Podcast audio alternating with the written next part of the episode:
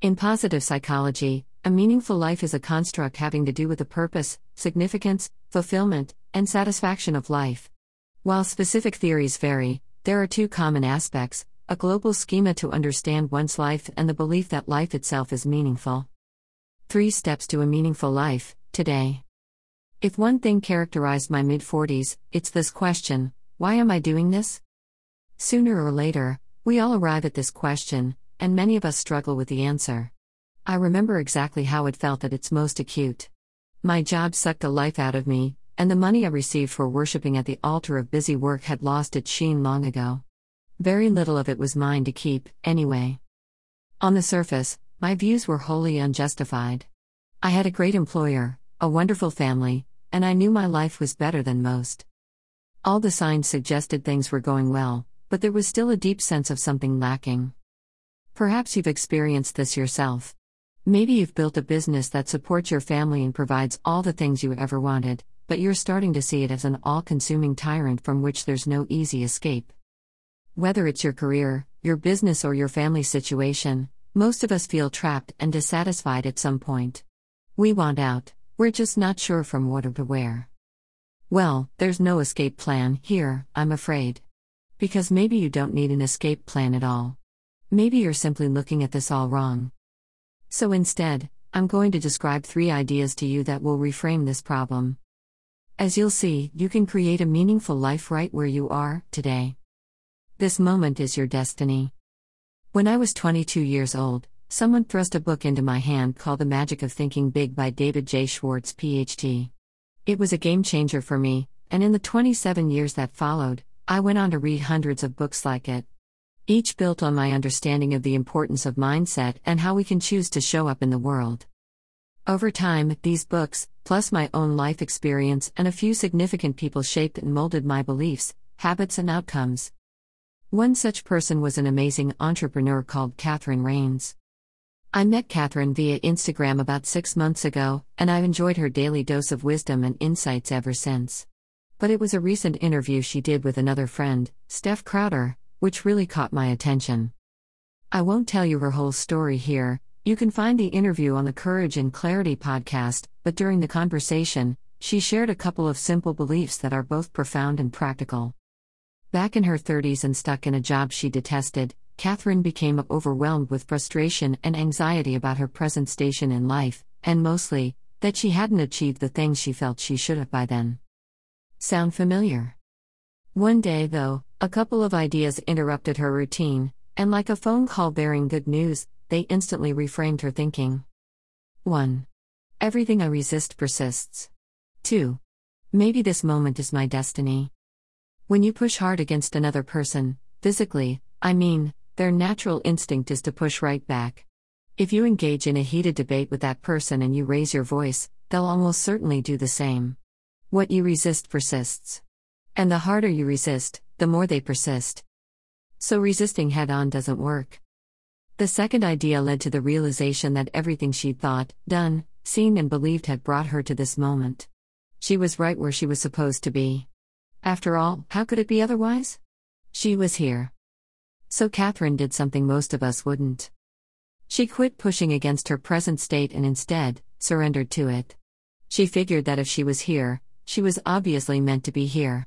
And if that was true, from now on she would be 100% here. From the day she made that choice, her life began to change. She found little things to appreciate. She listened more, and she looked for kernels of value in every interaction. She became fully engaged in the present, and this led to big things. Within a few months, she grew to love her job. She became a more effective practitioner, and her employer dramatically improved her working conditions. The struggle was over. But then it got even better. An offer from the Myers and Briggs Foundation landed in her lap, completely out of the blue, though not entirely unexpected, and it came with a 100% pay increase. More surprises followed, for this simple pair of decisions went on to transform Catherine's life in other ways too. It revealed an unexpected yearning to be an artist, and it went on to build her a significant following for her beautiful collage pieces. It helped her survive a divorce and cancer. And all because of two simple decisions. Reality check. Don't confuse this approach with believing everything will be fine once you've accepted your lot in life, or when you have a vision board on your fridge. But conversely, don't go through your life thinking the only way to get what you want is to be perpetually dissatisfied with it, or to bleed out of your eyes, grinding and hustling your way to the top. Let the 20 somethings do that, even though it's just as wrong for them as it is you. As one of the world's top high performance coaches, Brendon Burchard, says, you can be a satisfied striver. In other words, you can lean into the present moment and acknowledge that this is where you belong, while simultaneously striving for the life you want. That leads nicely into the second phase of living a meaningful life. You can't stay here, even if you want to. It's easy to think you have full control, or that you can gain control. For the most part, though, you can't. There are just too many variables, and any one of them could dramatically alter the course of your life, often in good ways. All you can really control is what you think, and how you respond to what happens. You can choose how to show up in the world, and you can choose what you see in your future. What you think and how you view the world has the greatest impact on your present and your future, for it's your thoughts and beliefs that inform your actions. Your actions, repeated over time, create your habits, and your habits go on to shape your life. It's all pretty simple, really. There's an old chestnut that says, unless you change, nothing changes. This isn't really true because things are constantly changing whether you like it or not. What matters is not if things change, but whether you're directing that change or letting others do it for you. When you become the instrument of change, when you decide to wrest back control of your thoughts, beliefs, and actions, your whole life can change. That's what Catherine did. And this still isn't absolute control. As I said, you'll never have full control. Everything is temporary, the bad times and the good times.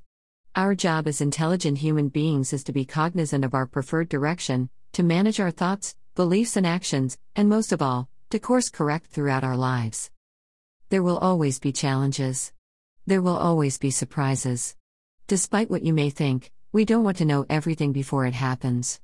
We're paradoxical like that. We want certainty, but we need uncertainty. Given that certainty can't be obtained, not with any real certainty, our only path is to embrace the unknown and remain flexible enough to pivot, iterate, and continue forwards in the direction we've chosen. The sooner you understand this, the sooner you'll have peace, and the sooner you'll find meaning in your life. You'll realize that nothing stays the same, and though life is always changing, you can at least have a say in how dramatically it happens and how you adjust along the way. Everything you do matters, so do something that matters to you. Like it or not, you are impacting the world. Every step you take, every decision you make, every word you speak, and every interaction you have affects your world and the people around you. The butterfly effect is very real, and like it or not, you are the butterfly. According to Wikipedia, the term was coined by American mathematician Edward Lorenz in 1969, for the effect derived from the metaphorical example of the details of a tornado, exact time of formation, exact path taken, being influenced by minor perturbations such as the flapping of the wings of a distant butterfly several weeks earlier. Lorenz discovered the effect when he observed that runs of his weather model with initial condition data that was rounded in a seemingly inconsequential manner would fail to reproduce the results of runs with the unrounded initial condition data. A very small change in initial conditions had created a significantly different outcome. The phrase refers to the idea that a butterfly's wings might create tiny changes in the atmosphere that may ultimately alter the path of a tornado or delay, accelerate, or even prevent the occurrence of a tornado in another location. This is a long winded way of telling you your presence here is making things happen, even if you don't believe it or it doesn't feel like it. So you're faced with three choices. You can continue believing you're not making any real difference, if that's indeed what you believe. You can take comfort in the knowledge that you are making an impact no matter how imperceptible. You can decide to make an impact in ways that truly matter to you. You can decide to make a meaningful impact by doing something you really care about. You can be deliberate, Act consciously, open up to the world and share your gifts and experiences. You can open your heart to the magic all around you, both trivial and magnificent, because in the end, it's all magnificent and all of it is fleeting. My overwhelming wish with the work I do is to impress upon you that this is the very best time to be alive. Small, incremental decisions are all that's required for you to make a demonstrable impact on your life and the lives of those around you. And like happiness, obtaining a meaningful life isn't something you acquire directly. It's the byproduct of small steps taken one day at a time that compound and radiate outward the longer you take them. It's recognizing that you're living your destiny right at this moment, but that this moment will continue to evolve and change, so resisting it is pointless. And it's recognizing you need only step forward deliberately, peacefully, and authentically towards a life of meaning, striving and purpose, doing something that matters to you. It's as beautiful and simple as that.